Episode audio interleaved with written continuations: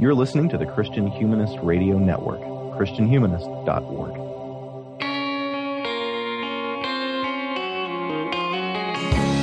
This is the Christian Humanist Podcast, a weekly discussion of theology, philosophy, literature, art, and other things that human beings do well. And now your hosts, David Grubbs, Nathan Gilmour, and Michial Fong. So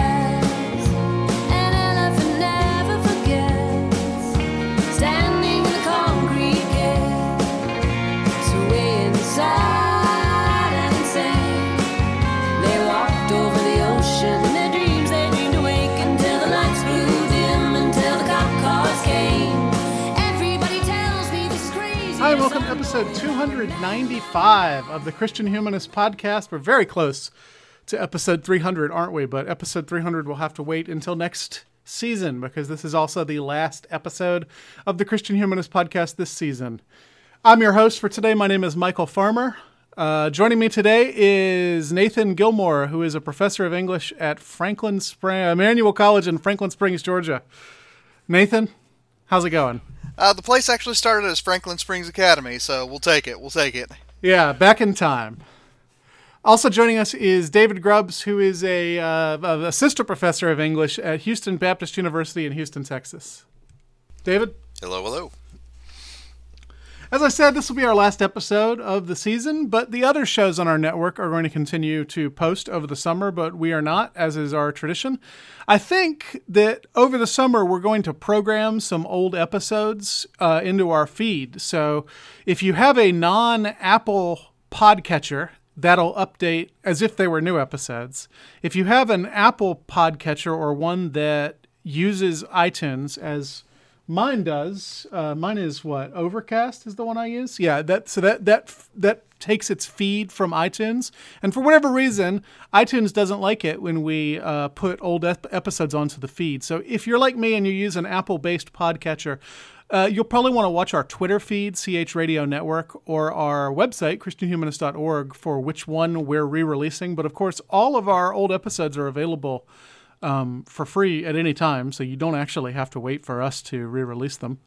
Uh, and we don't know exactly which ones we're going to be programming over the summer. So if there's one you think we should replay, as long as it's not one of the first 10 or so, uh, send us an email at, Christ- at thechristianhumanist at gmail.com and we will, uh, we will consider your suggestion. Anything to add to that, guys? Uh, do we want to talk about what's going on this week? Yeah, good idea. What, what else is happening on the network? Yeah, so Sectarian uh, Review has a uh, an episode on the Cynthia Ozick story, The Pagan Rabbi, uh, which when I was uh, getting ready to release that one, I read it wrong and I thought it was about a chick tract atta- attacking the Easter Bunny. Oh, well, you, you know, Nathan, as uh, as someone who's written extensively on John Updike and on Jewish American fiction, I got a real hard time with Rabbit Rabbi. Uh, we've also got a uh, Christian feminist podcast episode on Mother's Day. Uh, I haven't had a chance to listen to it yet, but I'm interested to do so. Uh, and we've got a new episode of Before They Were Live, do we not, Michial? We do with our uh, with our friend Kate Henriksen, who I don't know if we mentioned her, but she was taking photographs of us at our one and only live show at Dordt College back in what was that 2017, 2018. Yeah. Yay. One Well, of now those. she's now she's talking to me and Josh about Beauty and the Beast. Very righteous. Our episode today is on Sonny's Blues, which is a short story that you may have read by James Baldwin. If you haven't read it, it is readily available online in PDF and HTML formats, and probably there's an audio reading of it somewhere. So you got no excuse. If you haven't read it, go read it because I'm sure we're going to spoil it. Uh, Baldwin is among the most talented and important writers of post-war America, and in, in the last decade or so, in particular, he has emerged in our cultural memory as a kind of prophet for an age that once upon a time considered itself post-racial. As funny as that sounds. Uh, Nathan, what is so remarkable about Baldwin and his writing, and, and what experience have you had with it personally?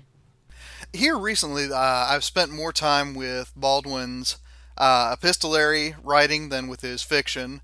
Uh, and in fact, uh, back in February, uh, a group of Emmanuel students and I did a uh, Black History Month event. Uh, I was basically doing a podcast style interview while they spoke from their expertise. on his epistolary collection, The Fire Next Time. So it's interesting. I mean, coming into this, I had read Sonny's Blues as an undergrad, but I hadn't really revisited uh, Baldwin since then. Uh, so, I mean, right now, just because, you know, I, I had done all the prep getting ready for that event, I kind of thought of him as, you know, one of those figures of the 1960s African American literary experience, you know, a sort of post religious counterpart to Malcolm and Martin. Uh, you know, he, he mentions both figures, of course, in The Fire Next Time. Uh, it's interesting, I, you know, because I, I have done a lot more reading, a lot more studying of Malcolm and Martin than I have of Baldwin. You know, I, I noticed when I read The Fire Next Time that uh, where religions and, and historical religions, more particularly, uh, are sort of the seat of transcendence for uh, Malcolm's work and Martin's work. Um, with Baldwin, like I said, he is a, a post religious writer. He grew up in the black church. Uh, he was certainly courted by Elijah Muhammad, uh, but, you know, remained non religious, it seems.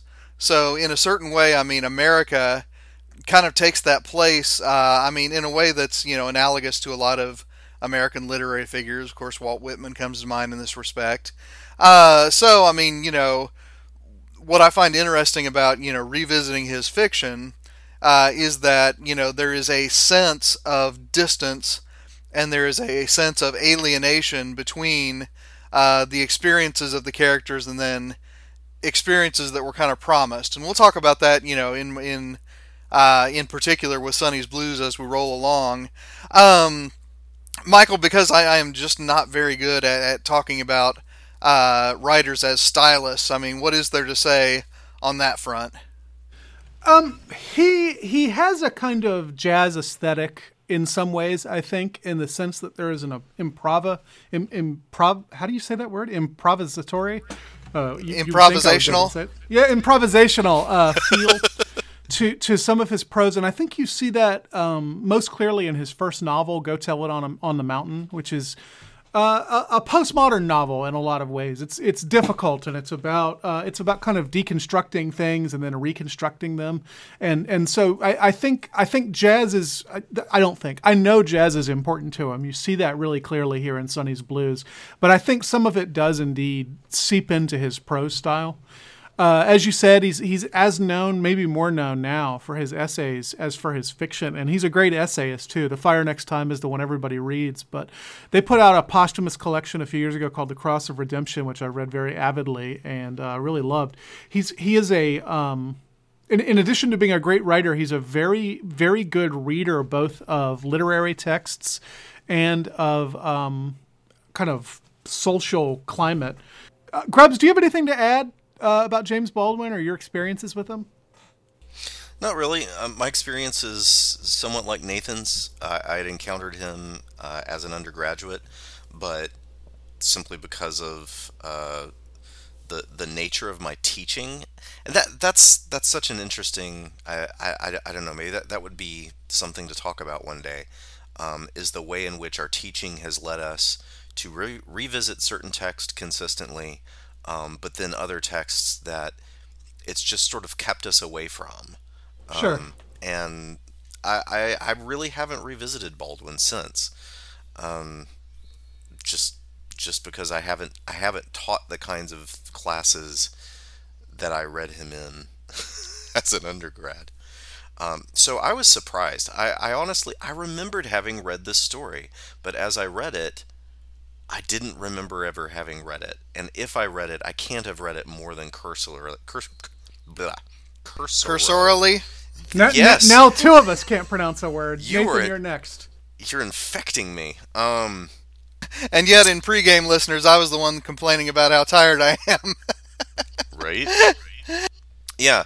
Uh, I can't have read it anything more than yeah what what Nathan said because otherwise it would have really stuck with me. This this story has been with me for a few days um, now, and and I'm it's just sort of bouncing around, uh, and I I can't imagine that I'd read it before and forgotten it.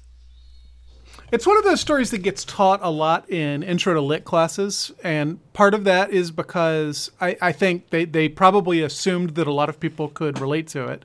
But also it's because it's one of the greatest short stories ever written. Like it's it's really fabulous, and it doesn't go the places you think it's going to go, and it's not just the depressing slog that it looks like it's going to be at the outset. So uh, we'll, we'll get to all that, but th- there is one other thing we should say about Baldwin, which is, in addition to being one of the most important um, African American writers of the 20th century. He's one of the most important queer writers. Um, and, and his sexuality is a, is a major theme in, in most of his fiction, I would say, but probably uh, nowhere more so than his second novel, Giovanni's Room, which uh, is an interesting test case for what is African American literature. And in fact, when I took African American literature in graduate school, we were presented with Giovanni's Room on the one hand, which has, I believe, no black characters, certainly no major black characters. Uh, and on the other hand, um, William Styron's Confessions of Nat Turner, which is a, a novel that centers African American experience but is written by a, a, white guy. So, which of those is African American fiction? Is either of them? You know, that, that's the sort of question you ask at the outset of a class like that in order to make people think about it. But Giovanni's Room is an important. Uh, an important work in the history of gay literature. Um, so he, he really does, he really is important for more than just race um, though he is, of course, important for his race as well. Well, let's get back to Sonny's Blues. This this is, I, I believe, 1957, so it's uh, it's still fairly early in Baldwin's career, and it's a story about Sonny, as the title suggests. But everything we know about him, we get from his unnamed brother, who happens to be the first person narrator of the story. So I, I, think we ought to begin with who this narrator is, what motivates him, what terrifies him, who he imagines himself to be. What light can you shed on that subject, David? Well, the first thing that we learn about him is the way that he commutes to work. uh, the first sentence mentions the subway, um, the importance of you know this this story is set in uh, set in New York City and the importance of the subway to a particular kind of life there. Um, so reading the paper there. Uh, he's also a teacher. He uh, it, it, mentions him teaching al- algebra, so I guess um, uh, a, a, math teacher, and in, in a school that uh, serves uh, serves a community that's much like the community in which he grew up. Um, so that uh, that idea of of uh, a man, uh, a a black man who grows up in this uh, this inner city, um, uh, poorer community um, in which uh, most young men do not grow up with a sense of of, of hopefulness um, so that you, so that rather ex, uh, so that you know extreme behaviors, um, criminal behaviors, substance abuse, things like that become uh, a way out because more more positive, more socially legitimized ways out are not uh, seem not open. Um, but our narrator does seem to have, in at least in some sense, gotten out, if not geographically, but in some sense culturally. He is a teacher. He, he teaches uh, at, at a school. Um, also, it's mentioned before that that he was uh, he was in the military uh, during uh, I, pre- I presume it must be World War II. Um, I was thinking Korean War, but yeah, either it could be either one. Right. I mean, based on based on when it's written, um, it could be. Uh, I, I was thinking kind of late 40s into the 50s. Um, in any event, uh, he is he he would have been uh, an African American man in the military uh, at a time when um, that that was possible, but there was still division and stigma. Um, but at the same time, uh, he, he yeah he, he seems to have an ambivalence towards the route that he took um, it's it's what he did, but it's not what he wants his little brother to do. So, uh, a former military, now teacher, personality wise, he seems to have spent a lot of his life uh, shutting out the uh, the grimness, um, the, the the the the element of despair uh, that's that's in his atmosphere. Um, if you uh, if you walk through the the story, there's um, continual references to darkness, um, literal darkness in, in, the scene, but also darkness in people, darkness in their faces, um, uh, darkness in hearts. Um, there's also uh, right there on the very first page, uh, what he reads in the newspaper in the first line is that his little brother uh, had been arrested and jailed um, for uh, dealing heroin. But he says on the first page, I couldn't believe it, but what I meant by that was that I couldn't find any room for it anywhere inside me. I'd kept it outside me for a long time. I hadn't wanted to know.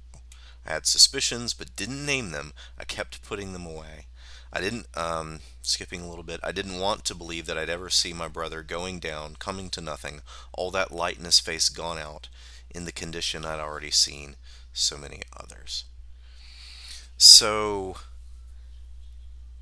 he seems to have, in some sense, escaped the darkness in his own personal life, and yet he has not um, assimilated its reality, if that makes sense.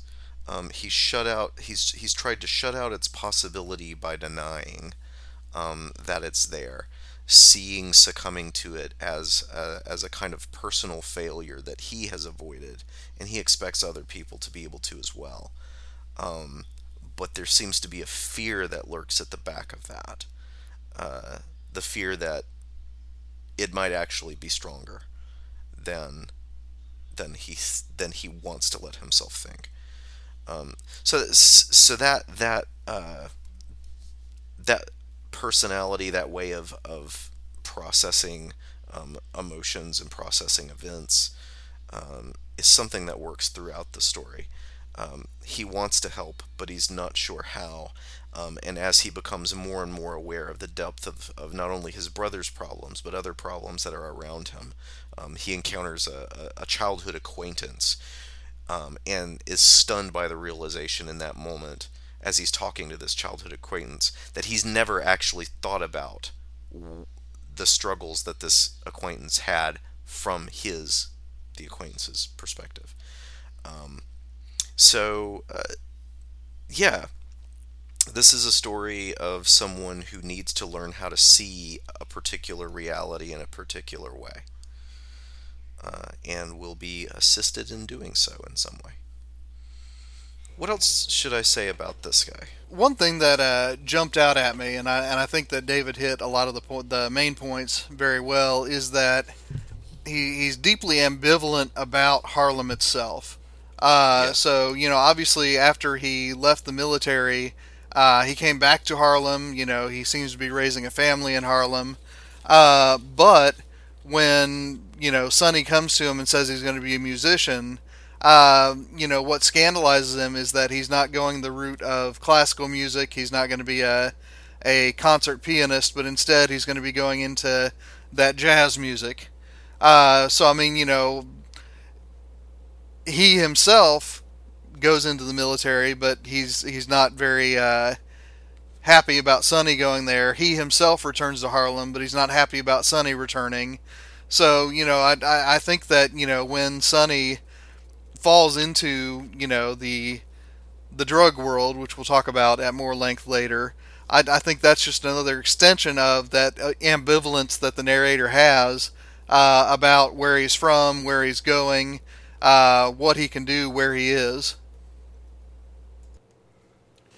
Well, you uh, you bring up Harlem.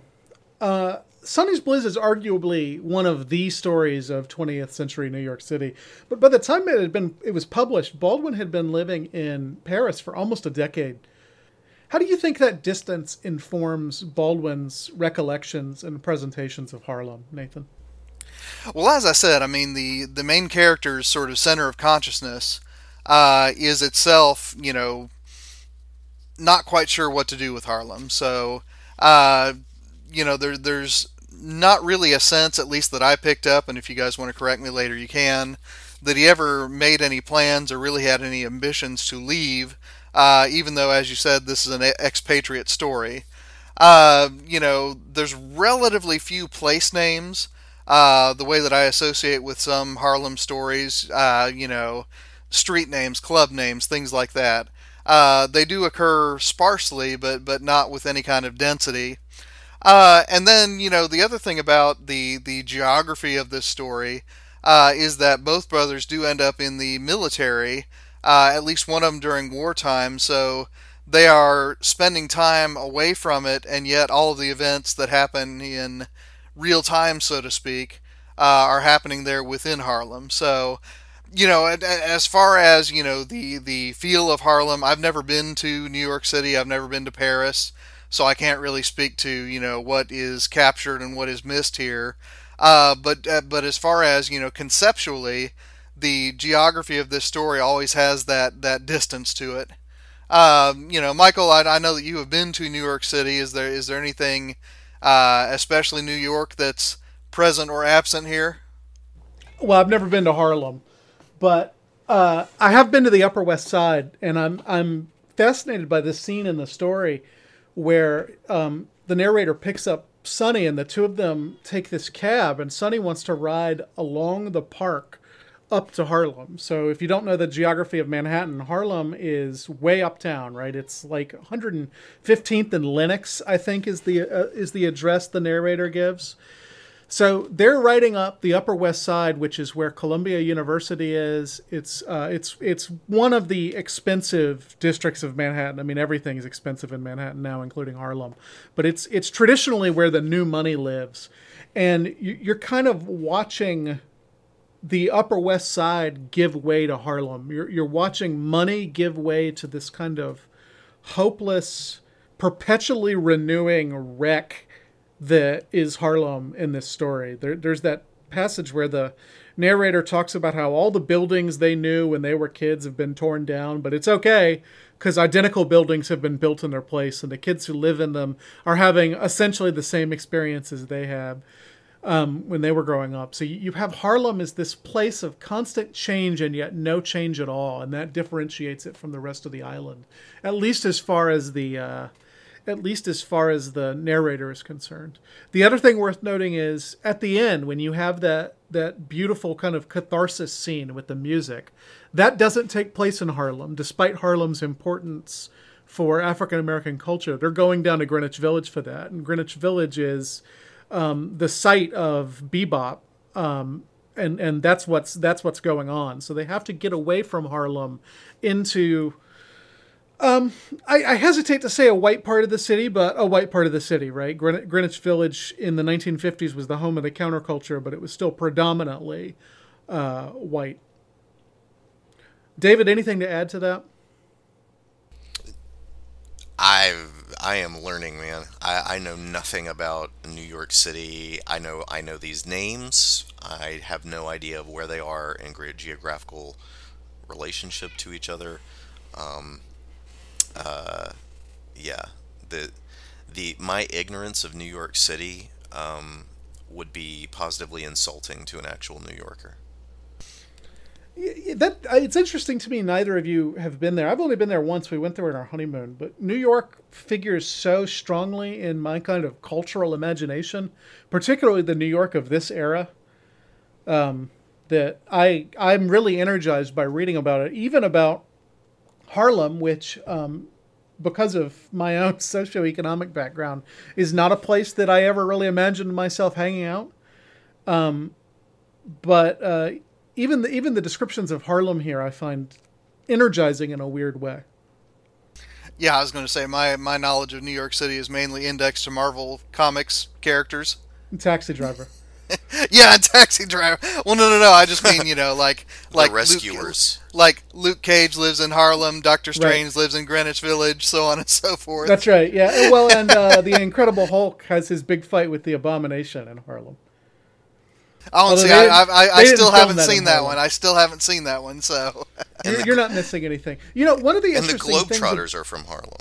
That's true. One of the one of the interesting things about Luke Cage, not to get too far away from Baldwin, is that it shows Harlem in the process of gentrification.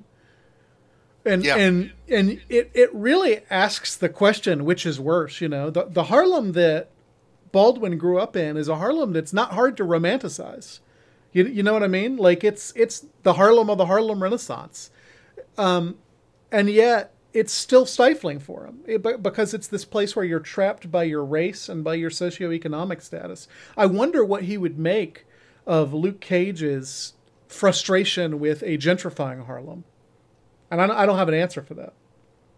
yeah, I was going to say that's for another episode. I, d- I do think it's interesting that despite talking about himself as having made it out, the narrator still lives in a housing project. Yeah. Though, did would that have had necessarily the same kind of stigma back then? I mean, I my understanding is that a lot of um, kind of renewal projects, things that you know, housing projects, things like that, in the post-war era, were made available to former soldiers and things like that. Uh, it it probably wouldn't have the stigma it has today, but he certainly doesn't talk about it as being a, a a place that's at all spiritually affirming. Yeah, my um my my wife's grandfather, uh, on her her dad's dad, was raised in one of the ha- first housing projects in Atlanta, um, in that um, in that kind of post-war um, era, and so yeah, I, I, I don't know. It seems it seems like there there there might have been a time in which being in a housing project didn't mean what it means, um, what it came to mean. I don't know. But but Harlem itself, especially in the middle of the 20th century, is just the locus of African American experience. And because of that, it is the locus both of creativity and joy. Um, there's a great Leopold Sedar Senghor poem called New York, where he's really confused by New York until he gets to Harlem, and he, it feels like Africa to him. He's Senegalese. Um, so, so you have Harlem as this place where African American community flourishes and where African American art is created, and there's this enormous joy to it in a poem like that. But then, because it's the locus of African American experience, it's also the locus of all the despair that being black in the 1950s meant, you know? And, and um, I think this story plays with that a little bit because um, he to, to have his jazz experience, he actually gets out of Harlem. Yeah. Just like to have to have his own creative renaissance, Baldwin leaves the United States for Paris. A place where I think he felt like he could be black without people making an issue about it. What I mean, he also seemed Sonny also seems to view getting becoming a jazz musician as a kind of escape. Mm-hmm. So that so that you know he doesn't see it as you know by by embracing the the the life of a jazz musician i'm now going to embody the the the, the artistic heart and soul of the place where i'm from but that is his way to to to rise and become something something else and do something higher um and his contempt for louis armstrong i I is that something that you, that that- that you could explain to me Michial? Yeah, I, I, I can. Um, a lot of a lot of jazz musicians by the 1950s felt that Louis Armstrong was a kind of Uncle Tom, if that makes sense. If you watch the videos of Louis Armstrong, he's always uh, he's always grinning. You know, he's he's kind of he's kind of doing a, a, a minstrel act in some ways, and Okay. um, he also belongs to a older style of jazz, right? Now he belongs to it, and he helps invent the the style of jazz that succeeds swing and big band, the bebop that Charlie Parker plays. Louis Armstrong is one of the first important soloists, and and eventually, when you move from big band to bebop, you're moving from a, a group expression primarily to a collection of soloists, which I, I think is really mm-hmm. expressed well in that those last few pages of Sonny's Blues. But Louis Armstrong would have been unhip and also racially problematic for a certain sort of African American in the 1950s. And still now, I mean, if you look at the videos of Louis Armstrong and you think about what it was actually like to be a black man in 1930s America, it can be a little uncomfortable to see him. I, I hesitate to say shuck, shucking and jiving, but I think that that's probably what a person like Sonny would call it. Yeah, I, the the I don't know the the, the passage or the uh, the film that always comes to my mind is his terribly awkward cameo in the movie musical Hello Dolly. Right. Oh dear heavens! I mean, I like just thinking of that makes me cringe. So imagine imagine being a jazz music, musician in the 1950s, or imagine being James Baldwin, and kind of feeling this new version of black masculinity dawning, and the the most popular jazz musician being Louis Armstrong. Yep. Now, from our distance, we can look back and say, oh, well, Louis Armstrong was doing all sorts of interesting stuff. And, you know, he was making huge strides for black music. And, I mean, I'm not trying to put Louis Armstrong down, but I can certainly understand how a, a person like James Baldwin, a person like Sonny in the 1950s would have problems with Louis Armstrong. Armstrong becomes the the father who didn't push far enough, the father against whom you against against whom the the son reacts Yeah. in some way. And you know, it happens to him way more than it happens to some of those other big band era figures. So, Duke Ellington, for example, while I think he was probably somebody like Sonny would have seen him as kind of square, uh, he was making records with Charles Mingus and Max Roach in the late 50s. Uh, and uh, Lester Young made kind of strides into bebop in a way that Armstrong just didn't, and his style of trumpet playing was not not conducive to that. He just he was a relic of an older time, both culturally and musically, and um, he he does kind of take a beating here in in Sonny's Blues. Thanks, Michial. Sure.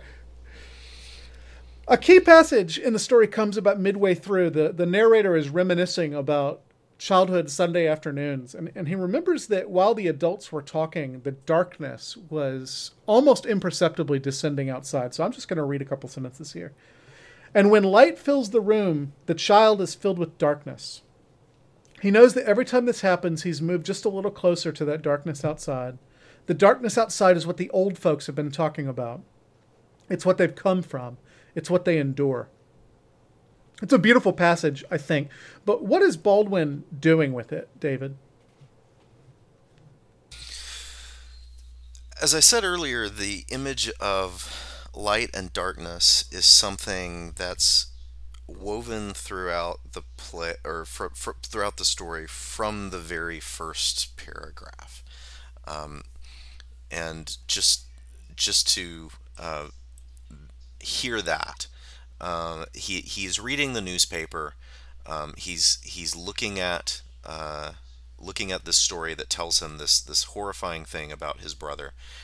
In the last sentence of the first paragraph, I stared at it in the swinging lights of the subway car, and in the faces and bodies of the people, and in my own face, trapped in the darkness which roared outside. And that, um, you know, combined with uh, combined with some other passages, uh, it sets up this this Im- these images of light and darkness that that what is what is waiting outside the home. The comfort of home is this darkness that defines the reality of the of, of the world that they're in. Um, it is um, it is corrupting it is predatory. Um, just uh, you know w- within the first few pages uh, of the story he talks about the darkness having taken uh, already taken um, the boys who are in his class um, that that they have in some ways surrendered to it and embraced it. That they no longer laugh with joy, they laugh with cynicism, they mock, they abuse. Laughter becomes a power play. Um, and that is a, a succumbing of what light was in them to something that is dark. They become these creatures of dark. Um, and so this scene of the the adults on this Sunday afternoon, as it gets darker, um, the adults start talking as if uh, they'd forgotten that the children were there. Um, and this is the this is the from the paragraph before which you read, Michial. Um, everyone, and he means the adults, his father and his mother. Uh, everyone is looking at something a child can't see. For a minute, they've forgotten the children. All right. And then the silence, the darkness comes, and the darkness in the faces frightens the child obscurely. He hopes that the hand which strokes his forehead will never stop, will never die. He hopes that there will never come a time when the old folks won't be sitting around the living room talking about where they've come from and what they've seen and what happened to them and their kinfolk. And then comes uh, the paragraph with what you read, Michial, that the darkness was what the old folks were talking about. It was where they've come from, and it is what they've endured. So these adults have gone out into the world and they've learned to survive in the ways that they've had, and they've been scarred in the ways that they have. Um, but they have also tried to, in some sense, keep the children from being taken by it. And so, as the as the literal darkness grows, um, the adults begin to tell the truth, in some sense, uh, to speak the truth to each other, forgetting that the children are there. Um, but it also beca- it's also this scene of familial intimacy, um, where as the adults forget the children are there and begin to tell the stories of what happens in the dark, the child realizes how vulnerable the happiness that they have in that moment is. Um, it's it's bleak and comforting and um, enchanting in the way that a fairy tale is enchanting. Um, there's nothing magical um, about like a squalid peasant hunt in a clearing. but if the woods that are around it are, you know, full of trolls and fairies and you change you call the hut a cottage suddenly it becomes enchanted because of the way in which it's um, its small cozy safe warm warmth is the thing that keeps out the danger that's beyond um, it's such a it's it's such an interesting little scene and, You, you know, it, it. I've been thinking about this because Altman Schofer and I talked about it in the context of Belle's peasant town in Beauty and the Beast, and and there's this enchantment that happens just because something is different than your environment. yeah. So, you know, none of us grew up in a big city, let alone New York City, let alone Harlem. And so the kind of city descriptions that he means, I think, to be disenchanting are somehow enchanted for us, or for me anyway. And uh, it sounds like for you too, David. And I, I think at some level, a writer as good as Baldwin, just on the sentence level, can't help but make something sound beautiful, even Yeah. if it wasn't. I, I, I think he's so good at this that it might actually obscure his feelings about the place. it reminds me I, I a lot of not a lot but you know in some of my spare time i, I like to watch um, you know people who are very good at good at hobbies like creating dioramas or model train sets or things like that i just it's interesting but one of the things they obsess about is weathering and rust effects and water stains on concrete and all of those things that in the real world are signs of abuse and wear and degradation. But when you take this tiny thing and you put those same elements in, it suddenly becomes enchantingly real in a particular kind of way. and I think something like that happens in fiction as well. That this this description of even things that in literal normal life would be corruption, would be signs of, uh, you know, signs signs of an unsafe place that's going to give you tetanus if you haven't had your shots. Um, it it becomes something else in the hands of a writer. Uh, I think I think you're right, Michial. There's there's something. I, is, is it the is it the author's art overcoming their intention, or is, do do they mean for these things to be seen in this way? Uh, is this is this a way in which the art um, redeems or makes it possible to to have a vision of something different from from the environment that they've experienced? I don't know. It's a little bit like, I think it's called Truffaut's Law. Francois Truffaut, the French director, said there's no way to make an anti war film because once you put war on the screen, it valorizes it.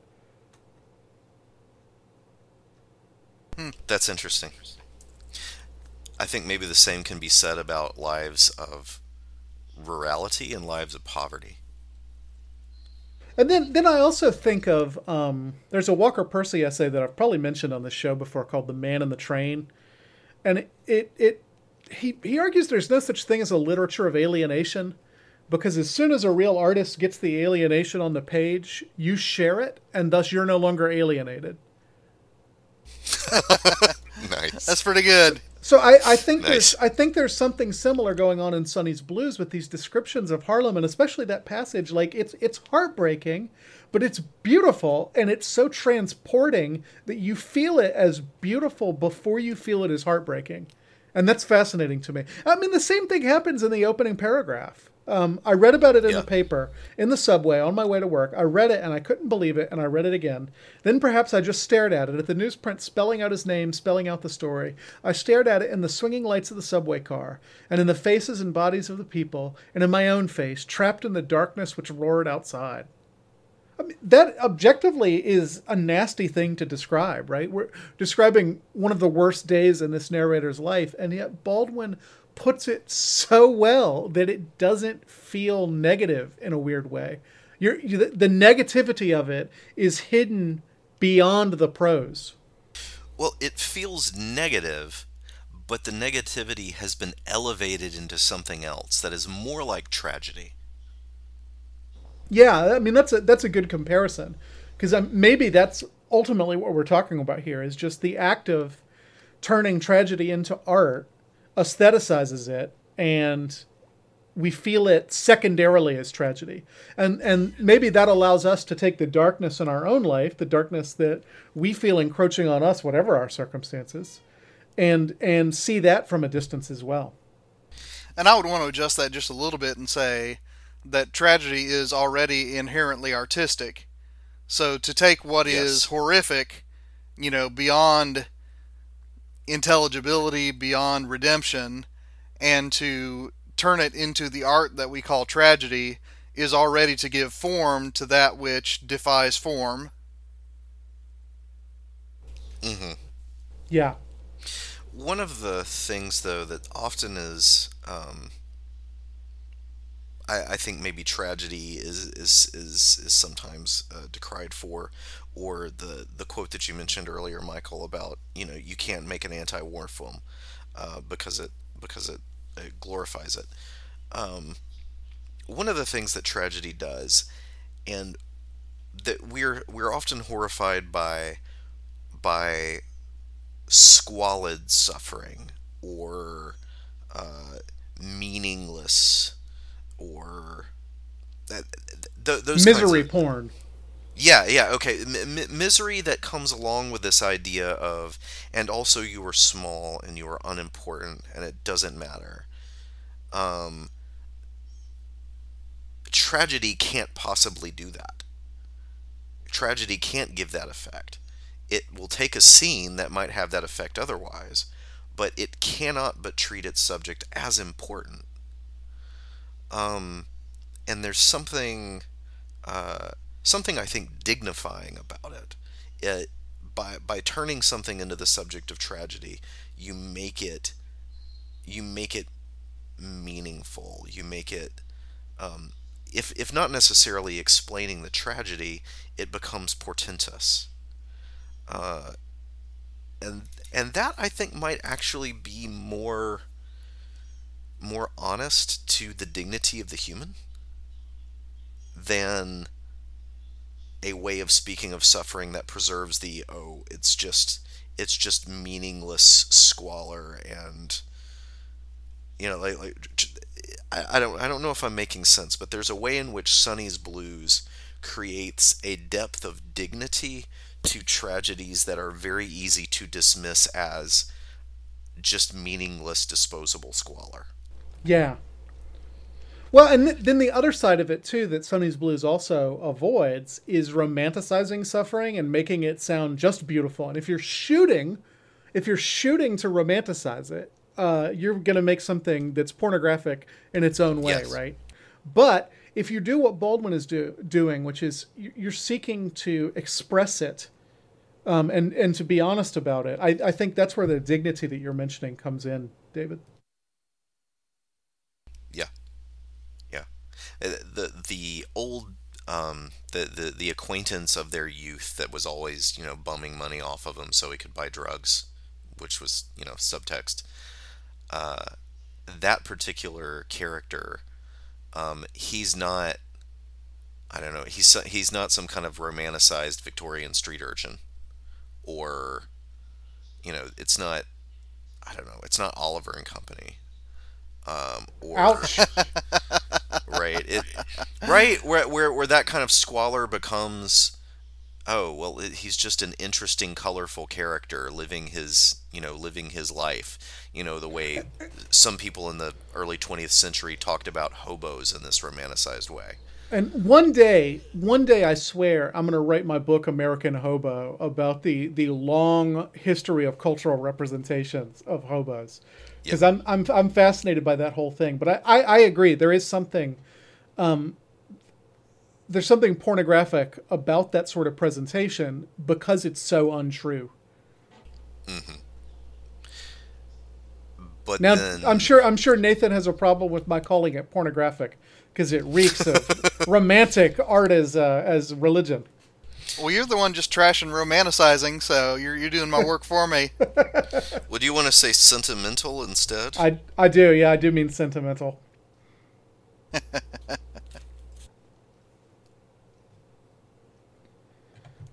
Nathan, Sonny's uh, heroin addiction and drug arrest are the inciting incidents of the story. But in what sense is this a story about drugs? Does Baldwin shed any kind of light on what draws people to drugs like heroin?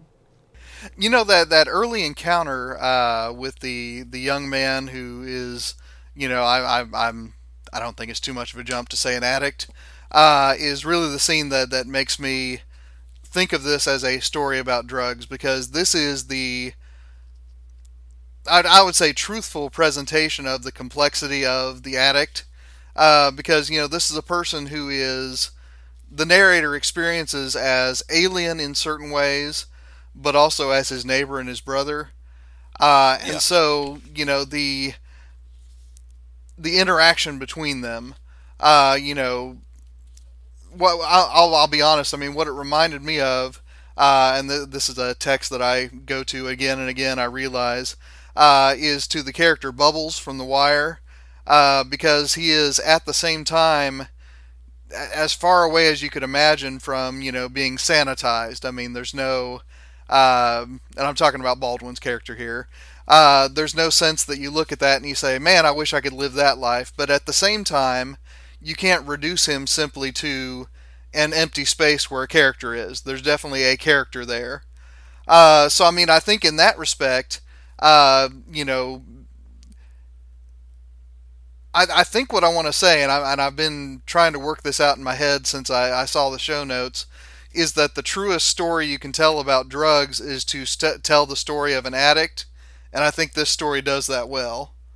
Now, as far as Sonny's addiction, I mean, honestly, uh, because there aren't that many scenes with an addicted Sonny, uh, it, it's not nearly as prevalent, but I do think that the character at the beginning of the story definitely makes this a, a true story about drug addiction.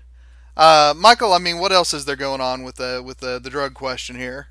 What I find remarkable about that, um, that uh, early the the encounter with the with the drug addict is, um, the narrator dismisses him and then feels guilty. He says for never having supposed the poor bastard had a story of his own, Yeah. much less a sad one. And and to me, there's something in that moment that shows you Baldwin's ethics as a as a writer of fiction. That that it really is about trying to find the story in people who otherwise we would be tempted to dismiss as not having one. Yeah. And again, I think that is the essence of tragedy, right? I mean, you know, Yeah. I, I think that this story does it well. I think that, uh, you know, ag- again, to return to the wire, that series takes, you know, teenage drug dealers, which, you know, in so many contexts become just a sort of faceless mass of corruption, decadence, and, you know, squalor. Uh, and turns them into characters, and I think that's what Baldwin does with this drug, drug addict in this story. Anything to add to that, David? One of the things that fascinated me about Sonny's own attempts to put into words what drew him to heroin. What what did he get out of that experience? Um, you get the sense, you know, as he as he describes it, you get the sense that he has all of these complex needs and longings and desires and visions uh, that his own life never quite meshes with. Um, he he has this complexity within him that somehow, when he's on the drug, those itches are scratched, um, so that you cannot simply take the take the drug and take the addiction and say um, here is someone who is simply settled for some kind of uh, some kind of lesser pleasure right? It's it's not necessarily like the sin of gluttony in that sense of of I have settled for a lesser love you know a, a lesser pleasure but rather I am a complex person whose higher pleasures higher needs, higher ambitions and desires um, haven't been met, and the drug in some way interlocks with those complexities inside of me um, to make me feel as if that complexity is fulfilled in a way that life has denied me. Um, and I know it's not true.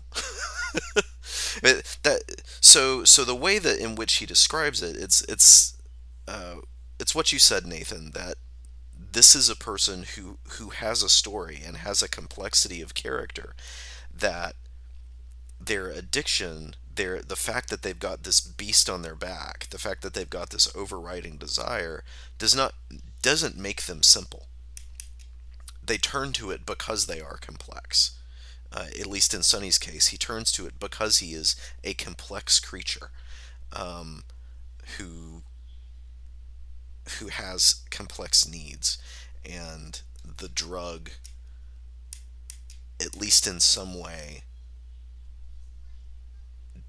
addresses that, and that I find uh, that I find interesting about this, insightful and helpful to me. It's interesting that so many of the jazz musicians of that era were heroin addicts. So, I mean, in, in one sense, what he's describing here is sociological, right? I mean, Charlie Parker, Yep. whom um, whom Sonny idolizes, was himself a heroin addict. Miles Davis was a heroin addict. John Coltrane was a heroin addict. Um, so, so whatever, whatever, I, I, I- shouldn't make the connection, um, but it, it seems perhaps that whatever it was drew them to jazz also drew them to heroin. In particular, heroin. Um, and having never done heroin, I don't really have a sense of what that means. But I'm sure somebody somewhere does. Yeah, I my my knowledge of all of the you know the the fine brain chemistry that distinguishes what the experience of these different substances are and what is the purpose of that brain chemistry when it's not being hacked chemically? Um what are you know what are the complexities of of personality of imagination of you know, yeah oh, what what keys is that drug unlocking or forcing or picking um, in ways that the human creature wasn't made for? Um, but those locks are there for proper keys i don't know maybe it's a jazz shaped key i don't know Let's move on to jazz because the, the, the great subject of this story, as the title suggests, is music, and in particular jazz music. And the story ends um, with this really remarkable passage that keeps it from being a tragedy, uh, which makes this the second week in a row that we've talked about a text that looks like it's going to be a tragedy and then veers away at the end. Uh, but anyway, in, in this passage, the narrator listens to Sonny's combo play in this little club in Greenwich Village. What does Baldwin want us to understand about music in the story, David? Oh lordy. The first thing that I could do for for you, dear listener, if you have never read this story, uh, we usually say this, but but absolutely do it anyway. Here, go go read this passage for yourself because I can in no way do justice for the experience of actually reading this for yourself. Um, you you say truly remarkable, Michial, and and yes, yes, it is the way that he describes uh, the the interaction between musicians is interesting here. Um, we I have never played in a band. All right, I've hardly played an instrument at all. All right, I had some cello lessons back in the day. I couldn't do anything with now. But the uh, the intimacy of a relationship between the the different instruments and their players, uh, the way that they um, defer to one another, summon one another, energize one another, respond to one another. Uh, these are all in the ways that Baldwin writes about this scene. Uh, it's it's very much uh, about the relationships between these persons, and he speaks of them um, by means of their music um, being with one another in this moment in different ways. About the music itself, it is revelatory. As Sonny is listening to it, he comes to understand things uh, about uh, his own experience, about the experience of other people. Um, that there is a way in which Sonny is through his music, channeling the experiences of those who come before him as well as his own experience, um, and giving uh, giving ways of of looking those experiences, uh, the feelings and the thoughts that accompany them, um, in the face and doing them justice. Um, so th- there's a way in which Sonny, as a musician, is a prophet. Uh, I'm I'm reminded of the ways in which uh, someone like Philip Sidney and uh, and others talk about poets being prophets.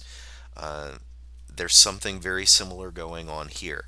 Um, Sonny's art becomes uh, a a higher way of speaking the real um, and communicating uh, to to the human, permitting um, those with ears to hear, let them hear right? So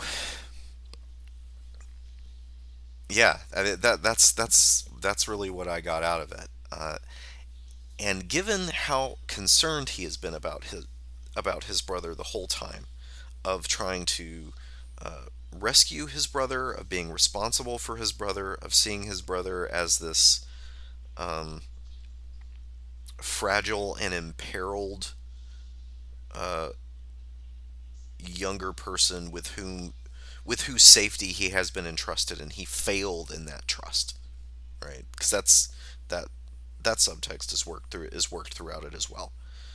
Um, in this moment, Sonny becomes the one who must teach our narrator, who must uh, help him see things. He Sonny becomes the greater, and the narrator becomes the lesser. Uh, and the graciousness with which Sonny has interacted with uh, his brother prior to that, I think becomes apparent. Um, in this scene, you realize that Sonny's a big deal. it's not just that he's a good piano player and he has enormous talent. It's that within this world that he enters with his brother, you discover that Sonny is respected, Sonny is revered. Um, and Sonny's giftedness with music permits him to do and see and say through that music things that his brother could ha, has never been able to imagine or come to grips with. And so that uh, that way in which our narrator has from the first paragraph turned his face away from the darkness um, becomes impossible in the last scene. And in seeing the darkness in some way he sees the light. Um, and Sonny is the one who is able to do that for him. Uh, it's a really cool scene. What am I what am I missing because I don't necessarily know the terminology and the language that Baldwin is using to describe jazz here? I'll, I'll leave the terminology to Michial, but one thing that uh, I thought was really remarkable about it is that uh, if you do think of a, a tragedy that is delivered at the end by the power of music, uh, you know, a how should I say it? A less attentive writer uh, might just make the final show kind of univer- uniformly glorious, uniformly uh, revelatory, uniformly virtuosic. But but this show has its ebbs and flows, and I like that fact. Yeah. That you know it is in the fact that some of the numbers were just falling flat, but others were transcendent, uh, and that we leave off in the middle of the set rather than at the end of the set. Uh, I mean, I think that uh, you know, again, my my my much revisited here lately penchant for allegory comes in. Uh, th- this is the the Pilgrim's Life, Michial's uh, favorite Homo Viator theme in literature, right? Uh, you know, this is a show that that doesn't end, but is still making its way as the story ends. to me, the thing that happens at the end is presence. That somehow the narrator sees Sonny in a way that he's never been able to see him before, and Creole, who is the the bass player, the bass fiddle player, who is who was kind of in charge of the combo. Um, he is kind of negotiating the presences of everybody on stage such that everyone can speak the darkness that is inside them and turn it into something approaching joy. So in in that sense the what what Baldwin does in this story is what the the jazz combo does on stage at the end of the story. They're they're it's not that they're ignoring the darkness. If you've ever listened to bebop, it's it's it's not happy music exactly it's wild music. And in that in that wildness there is both joy and despair. And and really you can't separate the two of them. If if our listeners haven't listened to somebody like um like Charlie Parker they they really owe it to themselves to go do so. Go go just go to YouTube and listen to Charlie Parker for an hour and and I, I think the end of the story will make more sense. I mean, there there is a sense in which that music, um, for all its technical complication and it's enormously complicated, um, the, the the chords change very very quickly and it's very very hard to play it. Um, supposedly, I've never even tried. Um, for for all of that, there is something primal about it. There, there's something uh, that is laying bare the guts of the musician right there on stage for you to share in particular uh, i mean in in essentially i've never played jazz i've never played music that was heavily improvisatory Um, there's that word again. Um, but I I was in a band and I I do kind of know what this is about. There there are moments when you're playing where everything just kind of clicks and it's like there's an extra person on stage because it's it's what you're all doing together that comes together and becomes this new thing. So uh, I I think it's accurate in that sense, and I, I can only assume it's even more accurate for actual musicians playing music that's much more complicated than anything I ever wrote. Yeah. Well, in music that that necessarily rises out of that. Right? I mean, that, that, Right. that at least is my understanding. With without that relationship happening, there isn't. Right.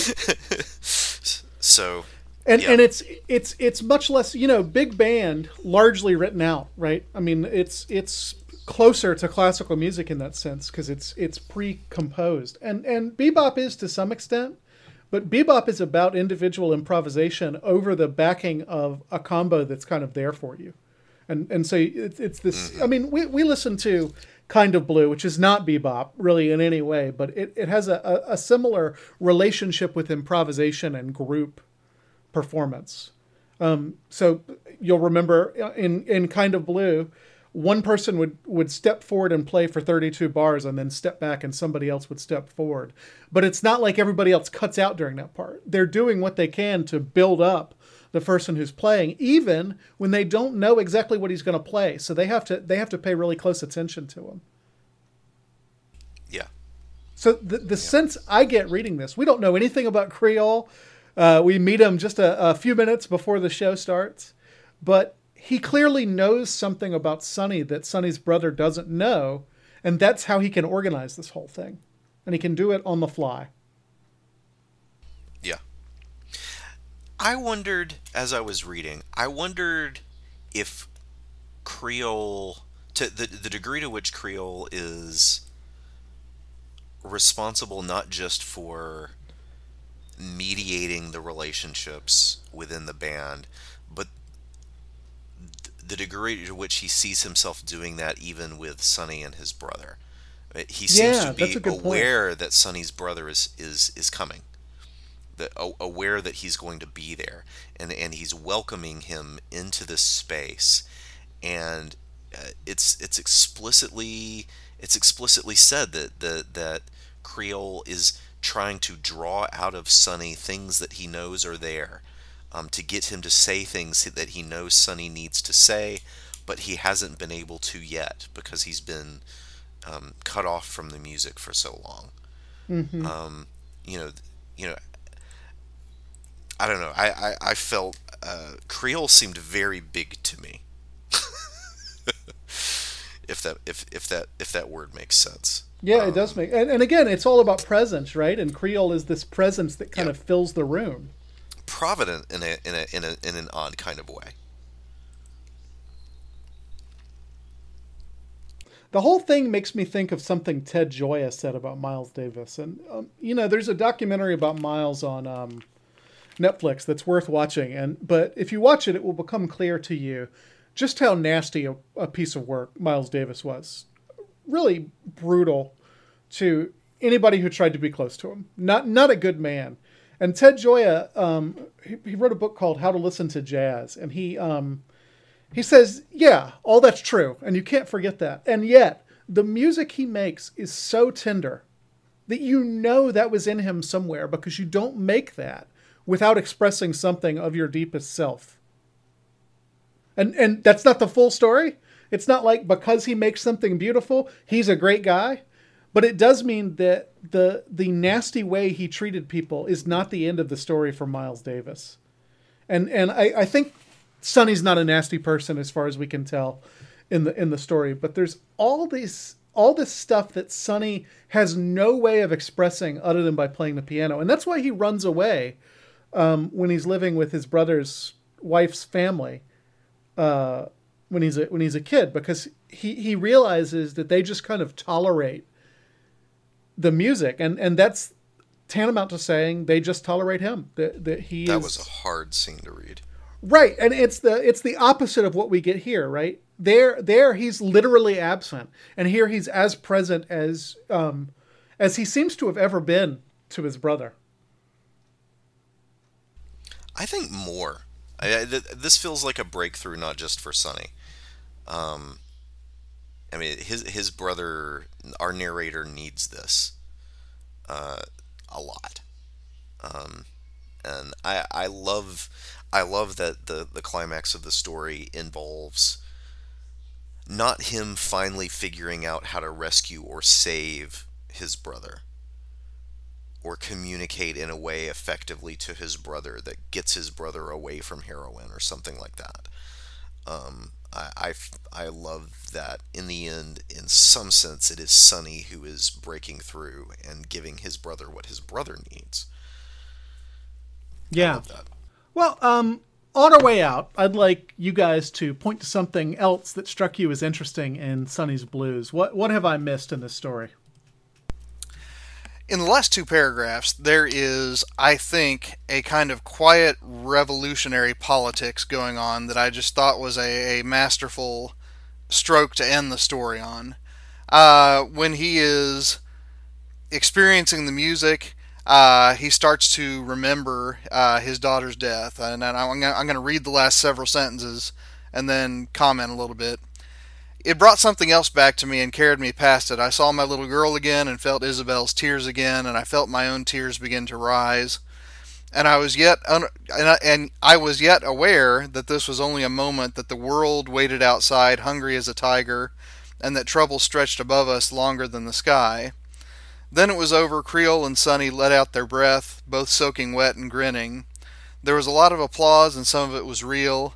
In the dark, the girl came by and I asked her to take drinks to the bandstand. There was a long pause while they talked up there in the indigo light, and after a while I saw the girl put a scotch and milk on top of the piano for Sonny. He didn't seem to notice it, but just before they started playing again, he sipped from it and looked toward me and nodded. Then he put it back on top of the piano. For me, then, as they began to play again, it glowed and shook above my brother's head like the very cup of trembling and I, I knew that I had heard that phrase "cup of trembling" before, so I, I, I did have to search for it. I, I can't uh, claim any uh, Bible accolades here, uh, but it's from Isaiah 51, and it is a vision uh, there in you know the second segment of Isaiah, the one that runs from uh, you know chapter 40 through chapter 55 of Israel's return. And in this vision, the cup of trembling is something that Yahweh takes from Israel and puts in the hands of Israel's enemies. And this is a sign that uh, the things that have made them exiles are now going to be visited on the people who exiled them. And it's fascinating because, I mean, this is not a story that deals a lot with Malcolm X. It's not a story that deals a lot with Marcus Garvey.